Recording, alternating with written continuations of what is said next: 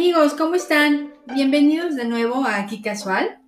Y hoy hablaremos de las afores. El episodio del día de hoy será aclararle las dudas que tengan sobre las afores.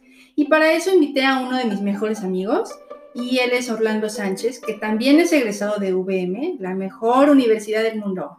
Sí, cómo no. Con testimonio de desempeño sobresaliente del Cendeval, que no cualquiera, ¿eh? Tiene 16 años de experiencia en el sistema financiero, entre los cuales está haber trabajado en una Afore. Orlandito, bienvenido. Muchas gracias por la invitación, Laura. ¿Cómo has estado? Cuéntanos. Bien, muchas gracias. Pues aquí para desarrollar el tema que nos toca el día de hoy. Sí, muy bien, muchas gracias, porque aquí tú eres, tú eres el buenazo, el experto. Pero a ver, antes de que empecemos, cuéntanos, ¿qué proyectos, en qué proyectos andas? ¿Qué, qué, este, ¿Cuáles son tus planes a corto plazo? Pues mira, estoy justamente por lanzar una serie de consultorías, o sea, justo en esta experiencia que he tenido en el sistema financiero, me di cuenta de la necesidad que tienen muchas de las pymes para conseguir un financiamiento adecuado y que no les salga tan oneroso. Entonces, pues vamos a empezar a dar consultorías a estas empresas que necesitan sanar un poco sus finanzas y que paguen menos intereses. Entonces, pues ya saben, si tienen alguien que esté pagando más de lo que debe, con mucho gusto los podemos atender. Oye, buenísimo, buenísimo. ahorita que terminemos nuestro episodio, nos regalas tus redes sociales pues, para que la gente que te esté escuchando pues te pueda buscar y pueda pedir de tu ayuda. Claro que sí. A ver, amigo, eh, pues mucha gente tiene dudas con respecto a la FORE, no sabe qué es, no sabe quién se la dio, cuándo se la dio, a partir de qué momento, quiénes sí, quiénes no, etcétera, ¿no? Sí. Entonces, ayúdanos, por favor. Vamos a empezar, yo creo que explícanos qué es una FORE. Una FORE es una administradora de fondos para el retiro. Cualquiera de nosotros que hemos trabajado en el sector privado y cotizamos ante el Seguro Social a partir del año del 97 para acá, que es cuando entró en vigor la ley que rige a las AFORES, pues todos tenemos una AFORE. ¿Cuál? Pues eso es uno de los temas que vamos a tratar. Pero de entrada te puedo decir que si has trabajado en el sector privado y cotizado al Seguro Social después del 97, tienes una AFORE donde estás ahorrando en conjunto con el patrón y el gobierno para poder acceder a una pensión llegada a la edad de retiro. Perfecto, perfecto. Oye, ¿y, para qué nos sirve la FORE o qué? Pues justo eso, o sea, es para que vayas ahorrando. O sea, anteriormente, ¿qué pasaba? Pues había una FORE del gobierno donde todos estábamos ahí juntando nuestro dinero y a final de cuentas teníamos acceso, después de tener ciertas semanas de cotización y ciertos años trabajados, teníamos derecho a una jubilación. Pero eso salía muy caro. La verdad es que es un sistema insostenible. O sea, no hay gobierno y no hay sistema que soporte la carga económica que significa pues el tener que estar manteniendo las jubilaciones de mucha gente. Que además, pues conforme fue creciendo eh, pues la edad, la esperanza de vida de la gente, pues se pagaban más tiempo esas pensiones.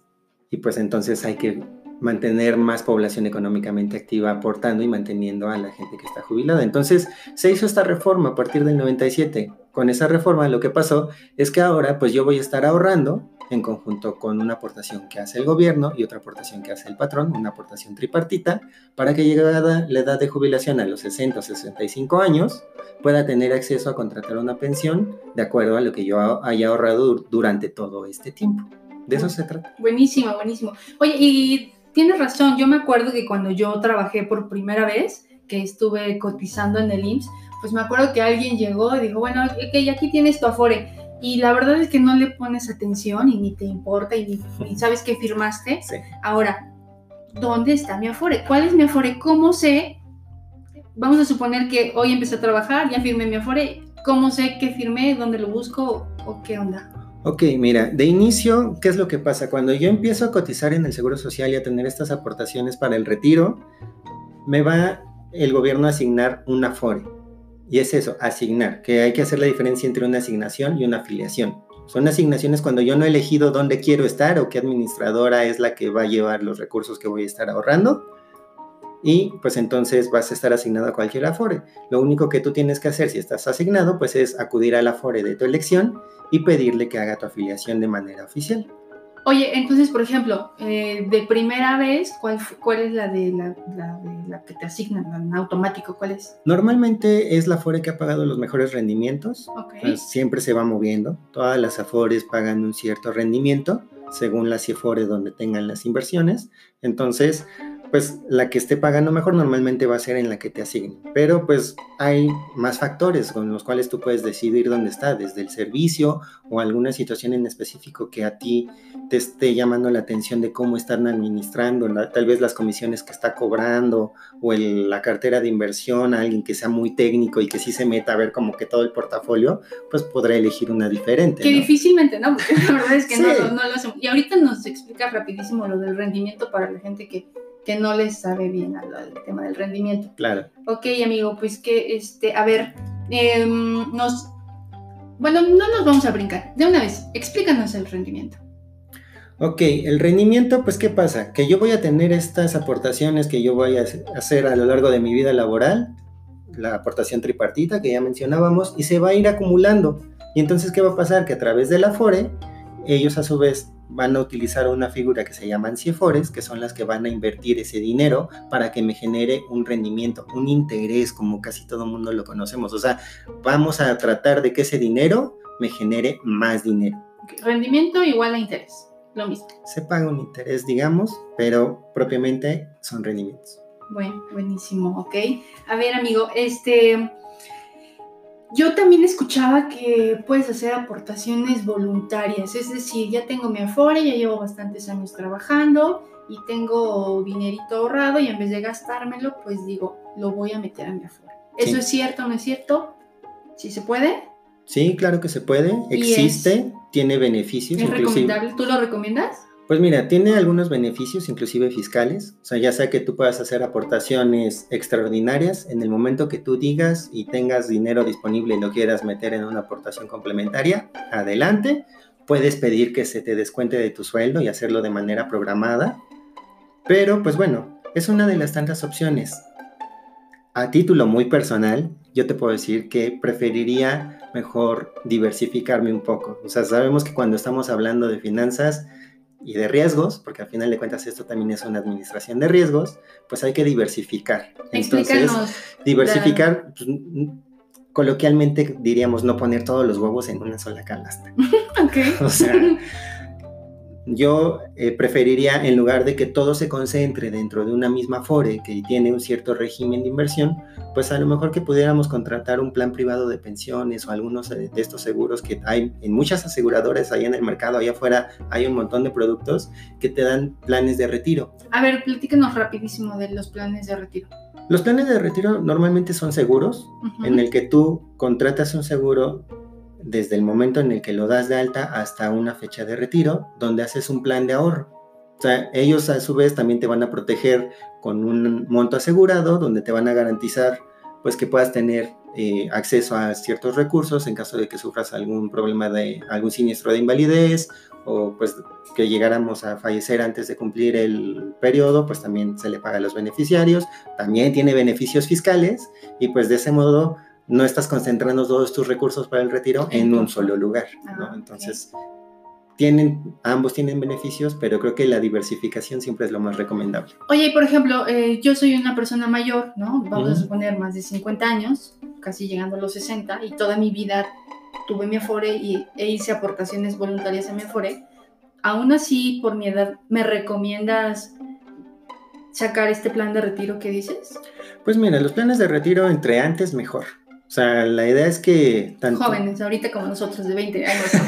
Más o menos, pero sí, o sea, cualquier plan de ahorro para el retiro que puedas iniciar entre más joven mejor. La verdad es que lo que aportamos en un país como el nuestro, como México, es una cantidad muy pequeña. Realmente, si nos mantenemos a lo que la ley dicta como obligatorio, no vamos a aspirar a una pensión de más del 30% de lo que hayas ganado a lo largo de tu vida laboral. O sea, si ganabas 10 mil pesos mensuales, vas a recibir pensiones alrededor de 3 mil pesos. Y aunque sí, los especialistas dicen que con el 70% de tu ingreso puedes sobrevivir una vez llegada de la, la edad de retiro, aquí estamos hablando de la mitad de ese dinero. O sea, sí es grave el asunto. Sí, sí está grave. Y qué bueno que lo mencionas para que la gente, ahorita y más los chavos que están escuchándonos, pues se pongan las pilas, ¿no? Claro, digo, hay que tener una cultura del ahorro, que yo sé que es algo bien difícil. Muy difícil, mucho. Sobre todo por el nivel de ingresos que pues en este país sufrimos. Sí, sí, claro. Pero hay que hacer un esfuerzo porque si no en la vejez... De cualquier forma, o sea, como sea, pero ahorremos, ¿no? Sí, claro. O sea, como ustedes quieran, pero siempre hay que ahorrar. Y enseñarle a los niños a ahorrar. Es una cultura. Ok, muy bien, amigo. Oye, eh, yo, yo voy a sacar aquí todas mis anécdotas personales, pero yo me acuerdo que cuando me salí de... No, sí, porque si yo renuncié, yo renuncié de mi segundo trabajo formal. Pues alguien me dijo, puedes disponer de tu Afore. Y entonces yo muy obediente, ¿verdad? Pues fui a mi Afore y sí saqué un dinerito. Ok. Entonces, platícanos esta onda de disponer del dinero de nuestras Afores. Pues mira, hay varias formas en las que se puede disponer. O sea, realmente el total de lo que tienes ahí ahorrado lo vas a ver hasta que llegue la edad de retiro, ya sea por cesantía o por vejez, a los 60 o 65 años. Pero antes de eso, hay algunas previsiones de la ley donde puedes hacer retiros extraordinarios. ¿Cuáles son esas? Una, pues ahorita un tema desafortunadamente muy común que estamos viviendo por esta pandemia, desempleo. Ok. ¿Cuáles son las reglas? Pues tienes que tener 46 días de haber dejado de laborar, de, de, haber dejado tu último empleo formal y no haberte reincorporado. ¿Cómo lo ven? Pues a través de tu alta en el Seguro Social, donde están tus cotizaciones. O de tus días en el calendario marcado, ¿no? sí, claro. O sea, ahí, ahí, va a estar el control.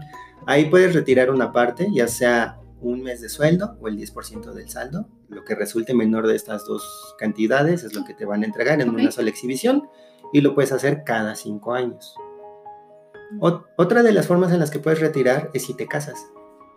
Si te llegaras a casar. Ese, ese tema, ese tema me, sí, me agrada. Pues ya nada más este, presentas tu acta de matrimonio y puedes solicitar el apoyo de matrimonio, que es un mes de salario mínimo. Ah, ok. No aplica la regla de lo último que ganaste, etcétera. No, esa es, es, o sea, lo que valga el salario mínimo en ese momento, puedes retirar hasta un mes, que es un apoyo por matrimonio pero pues tiene ahí sus consideraciones, porque si tú tomas cualquiera de estas dos opciones de retiro, se van a reducir las semanas de cotización. Y es precisamente lo que te iba yo a preguntar, o sea, ¿qué pasa si dispongo de mi, de mi lana en la fuera? Además de lo obvio, que es que va a disminuir el saldo de tu cuenta, y si ya dijimos que de por sí es poco lo que estás ahorrando y todavía le sí. vas a retirar, que es grave el asunto, porque además pues al estar invertido y generar intereses sobre intereses, este famoso interés compuesto, entonces afectan exponencialmente el saldo, uh -huh. pues también te reducen las semanas de cotización. Tal vez es lo menos grave, porque ¿qué dice la ley? 1.250 semanas de cotización acumuladas en, a lo largo de tu vida laboral. Un poquito más sencillo, en años, estamos hablando de menos de 25 años que hayas trabajado en tu vida. Creo que pues no está tan complicado si a los 60 o 65 te tienes que retirar, juntar estas semanas acumuladas. A lo mejor sí te da este margen para el retiro, pero a lo mejor no. Entonces es algo que siempre tienes que tener en consideración. Qué difícil, qué difícil, pero bueno. Oye, a ver, existen dos leyes, ¿estamos de acuerdo? Sí. La del 73 y la del, no, del 97. Uh -huh. Nosotros que estamos 20 y 30 y tantos, ¿no? ¿Qué ley nos aplica? Mira, nos va a aplicar la ley según el año en el que hayamos empezado a cotizar. Porque igual habrá gente del otro lado que nos pueda estar escuchando y que pues a lo mejor ya tenga un poquito más de experiencia que nosotros. Claro. Y que empezó a cotizar antes del 97. O sea, todo esto que estamos hablando, aunque sí pueda estar realizando aportaciones y estar en una administradora de fondos, ellos se van a jubilar todavía, o sea, van a alcanzar la ley anterior. Pero todos los que como tú y yo empezamos a cotizar después del 97, pues ya nos toca todo esto. O sea, si tu patrón te dio de alta a partir del 97, ya nos toca esta ley de las afores y estas nuevas reglas. De las que ya hablamos anteriormente. De lo que hemos estado platicando. Exactamente. Oye, también, eh, una, bueno, uno de los principales... Eh, ideas de hacer este podcast contigo fue porque tenía muchas personas que me preguntaban, oye, ¿qué onda con los rumores, que las noticias que han salido con respecto a que el gobierno quiere hacer modificaciones en las afores? Y yo les decía, a ver, mejor lo platicamos aquí con el especialista para que tú nos digas qué onda con, esta, con este rumor, las noticias que salen. Platícanos, ¿qué opinas? Pues mira, hoy en concreto, según los anuncios que se han dado por las autoridades, no hay nada. O sea, se prevé que terminando el tema del COVID se pueda ver alguna modificación a la ley del 97, sí, efectivamente. Y lo que están planteando algunas de estas voces, pues es que Actualmente, pues cuando tú estás en una FORE, no nada más es el rendimiento que te pagan, sino que también te cobran una comisión por la administración de esos recursos. O sea, son entidades privadas que pues a final de cuentas ese es su negocio y tienen gastos, ¿no? Exacto. Pero, pues en palabras del presidente, esas comisiones son muy altas. Entonces lo que ellos quieren es que a través del Banco del Bienestar se estén administrando nuevamente todas estas afores, bajar las comisiones para que tú tengas acceso a mejores condiciones de retiro pero pues también está ahí el tema de que se pueda modificar las, las reglas con las cuales invierten estas afores. Hoy en día están muy acotadas, o sea, tienen reglas muy específicas para hacer la inversión de estos recursos que tú y yo estamos ahorrando. Tienen ciertas reglas muy específicas donde no pueden eh, hacer inversiones en cualquier este, acción o en cualquier documento que se encuentren ahí en la bolsa y que pues oye, hoy está pagando muy bien la acción de Apple o de Facebook. No, o sea, ellos tienen muchas restricciones, muchos de ellos este, solo pueden, un porcentaje muy pequeño lo pueden arriesgar en ese tipo de acciones, la mayoría tienen que ser acciones muy calificadas o de deuda muy bien calificada, de modo de que no se arriesgue tu ahorro, para que cuando llegue el momento de que lo vas a retirar lo tengas íntegro. Claro parte de las modificaciones que están planteando también es ese margen que puedan arriesgar de tus ahorros y que se puedan invertir en otro tipo de, de documentos. O sea, pues tal vez una acción de una empresa que va emergiendo, o, alguna que se está comportando muy bien, que a lo mejor quieras rescatar a Aeroméxico y le compres muchas acciones, o que a lo mejor quieras este, comprar algunos certificados que emitió el gobierno para el tren Maya y que hoy en día no están considerados como susceptibles de inversión. Entonces, es lo que se ha escuchado, como tú bien dices, son rumores, nada de esto se ha concretado, o sea, yo les diría, estén tranquilos, pero atentos. Ok. O sea, puede venir alguna modificación en este sentido. No sabemos qué más tengan pues pensado o planeado y que puedan ejecutar, pero pues hay que estar muy atentos a los anuncios, a las noticias y ver pues después de lo que les he explicado cómo pudiera esto llegarnos a afectar. Ok, amigo. Oye, y ya casi por último, eh, ¿quién regula las afores? O sea, ¿cómo sabemos que no es alguien charlatán que quiere, oye, a ver, yo te eh, pasa, es mi afore patito SRCB y yo te voy a cuidar tu dinero tantos años? ¿Cómo saberlo? Una afore debe de estar autorizada por la CONSAR y la CONSAR a su vez depende de la Secretaría de Hacienda. Entonces, pues realmente hay un marco legal muy importante y pues una normativa bastante robusta que hay que cumplir no es como que nos juntemos aquí entre amigos y mañana pues, tengamos nuestra forma. No, no es tan sencillo. Sí hay bastantes requisitos que hay que cumplir, ciertos niveles de solvencia. Y pues a final de cuentas se han dado casos de afores que desaparecen o que cambian de nombre, pero los recursos de los trabajadores que estaban ahí, ahí siguen, se mantuvieron intactos, ya sea que eh, sea por una fusión o una adquisición o que los los fondos que estaban ahí ahorrados se traspasen hacia una nueva administradora, pero pues es parte de cómo la ley actualmente tiene protegido esos recursos. Y es buenísimo eso, ¿verdad? Sí, claro, porque pues en el momento en el que se empiecen a retirar los primeros eh, los primeros trabajadores que están cotizando en esta ley que se esperan a partir de 2024, ya no falta mucho, pero pues el dinero tiene que estar disponible para cuando ellos empiecen a hacer sus primeros retiros. Exactamente, amigo. Oye, y ya por último, les recomiendo aquí a nuestros amigos que nos están escuchando en aquí casual, alguna Afore o cómo saber, esta me conviene. Pues mira, yo te diría, alguna en específico. por favor, sin sí, claro, o sea, alguna en específico es difícil, pero pues te tienes que fijar en tres puntos importantes. Uno, ¿qué rendimiento se está obteniendo la CIEFORE en la que te van a colocar? Porque dependiendo del rango de edad que tú tengas, es la CIEFORE que te corresponde. Okay. Toda esta información es pública. O sea, todo lo que te platico no es información que no esté al alcance de la gente. O sea, tú puedes entrar a la página de CONSAR y ver cuál es la CIFORE que te corresponde según el rango de edad y cómo está pagando cada una de las CIFORES de las diferentes administradoras. Entonces, el primer punto es rendimiento. O sea, cuánto están generando de beneficio al dinero que tú tienes ahorrado. El segundo punto en el que yo me fijaría sería las comisiones. Ya dijimos que nos cobran una comisión por administrar nuestro dinero, pero no todos cobran lo mismo. Hay unos que cobran más y otros que cobran menos. Entonces, ese es el segundo punto que yo me fijaría para elegir Afore. Y el tercero es el servicio. O sea, al final de cuentas tú necesitas tener tu información a la mano. Necesitas tener tus estados de cuenta, ver que evolucione correctamente y pues que estás llevando un buen manejo, sobre todo si haces aportaciones complementarias. Entonces, el servicio se vuelve también el tercer punto a considerar cuando estás eligiendo Afore. Claro. Bueno, pues muchísimas gracias, amigo. Compártenos tus redes sociales para que la gente que a lo mejor le quedó alguna duda o quiere contactarte para algún servicio que le puedas este, ofrecer, regálanos tus redes sociales. Claro que sí, Lau. Me pueden encontrar en LinkedIn. Ahí me buscan como Orlando Sánchez. Y pues ahí cualquier pregunta, consulta, lo que sea, con todo gusto la atendemos. Y a mí, recuérdenme, en Twitter, arroba Ana Laura Carmo 14. Ay, qué feos se ponen, ¿verdad? Carmona, Carmo. Pero bueno.